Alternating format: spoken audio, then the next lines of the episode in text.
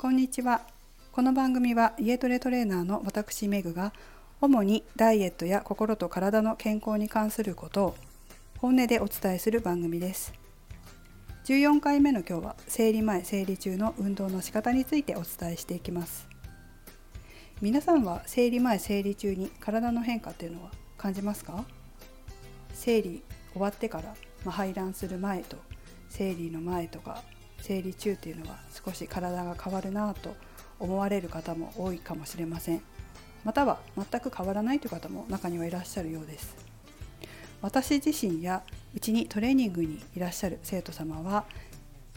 多く多くの皆様が体に変化を感じるタイプです。どんな変化かというとむくむ体が重くなるそれから体がだるくなるということの他にも自分が運動をしていたり生徒さんのトレーニングを見ていたりするとお腹に力が入りにくくなる。腰が反りやすくなる。ということもあります。これは排卵を前後に排卵を境に女性ホルモンのバランスが変わる。ということがあの原因として挙げられます。排卵後のホルモンは黄体ホルモンといって体に水分を蓄えやすくするホルモンになります。あホルモンについてはあの女性ホルモンについては以前収録したものがありますのでそちらも聞いていただければと思います。ちょっと話を戻しますと、えー、排卵後の黄体ホルモンは、まあ、むくみやすくするっていうことまで話しましたね。さらに排卵の前後で骨盤の傾きも変わってきます。というのも排卵までは骨盤はぎゅーっと締まってくるんですけど排卵した後っていうのはだんだんと骨盤が開いてくるんですそうするとその開き具合にもよると思いますよりますけれども、えー、骨盤が開いてくるとだんだん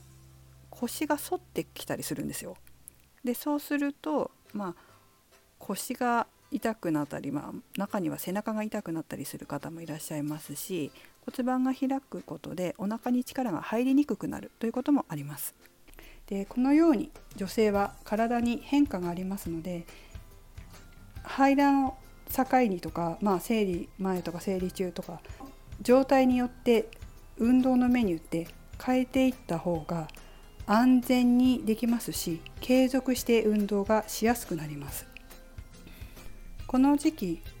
えー、人は3つのタイプに分けられるみたいで1つが体がだるくて何もしませんでしたというタイプと2つは2つ目が無理やり同じ運動メニューを頑張ってしようとする方。3つ目が3つ目のタイプがその時に応じて運動のメニューを変える運動の負荷を変えていくという方。この3タイプに分かれます。まず1つ目のタイプ全く何もしないっていう風になってくるとまあ、だるいのはもちろんねあの本当にだるくてどうしようもない時ももちろんあるかもしれませんが少し筋肉を動かしてあげるだけで血液の流れやリンパの流れが良くなって体が楽になったり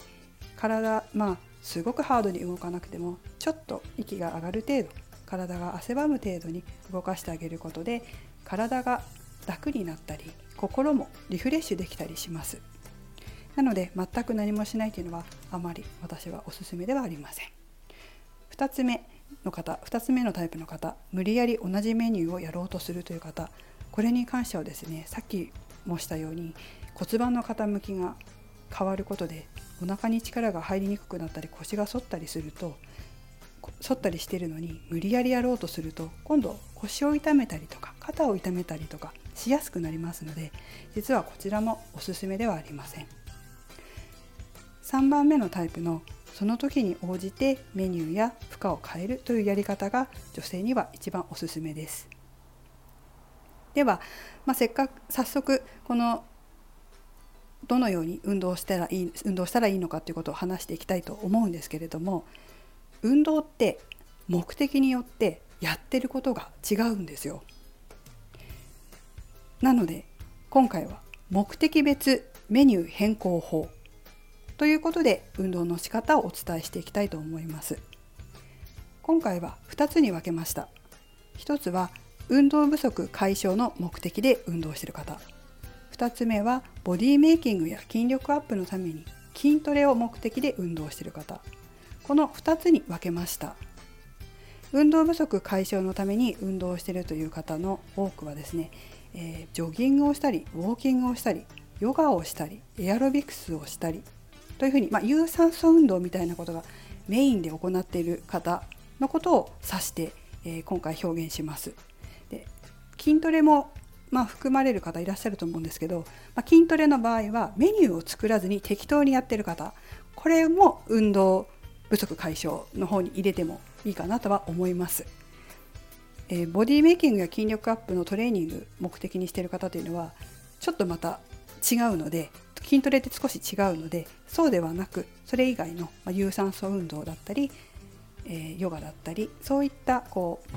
何ですかね筋力アップじゃない方をちょっとメインに話していきますね。でこちらの方の場合はね実はそんなに難しくはないんですよ。ポイントは2つしかありません。運動のレベルを下げることと、え運動の時間を短くすることこの2つです。例えばジョギングをいつもやってらっしゃる方だったらウォーキングにレベルを下げるとかジョギングとウォーキングを交互に行うとかやって、え運動のレベルを下げていきます。まあ、体の負荷を低くするっていうことですね。体に対する負荷を下げるっていうことですね。それからもしヨガをやっているとするならばヨガはハードなヨガもあったりします。そしてソフトなヨガ優しいヨガもあったりします。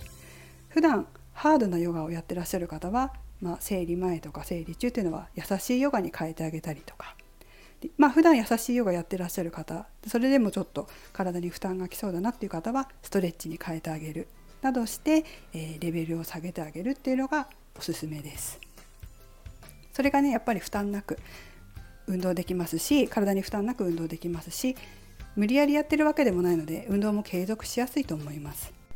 次に時間です。まあ、時間もですね例えば30分ジョギングしているのであれば15分に短くする。60分のヨガをやっているのであれば30分に短くする。など運動は継続するんだけれども時間は短くする。ということも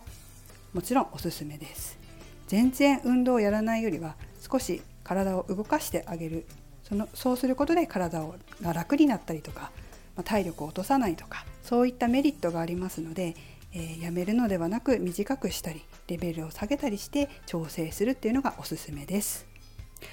まあ、今回はこのように運動不足解消の目的で運動されている方向けにやりましたがあいかがでしたでしょうか、まあ、ちょっと簡単だったしもしかしたらもうご自身で実行されている方もいらっしゃるかと思いますけれども実はそういうことをねわからない方も運動が苦手な方だったり運動を初めてやる方には多くいらっしゃいますので具体的に話をしてみました次回はボディメイキングや筋力アップでの目的で筋トレをしている方筋トレ目的で運動している方に向けてお話をしていきたいと思います。それではまた。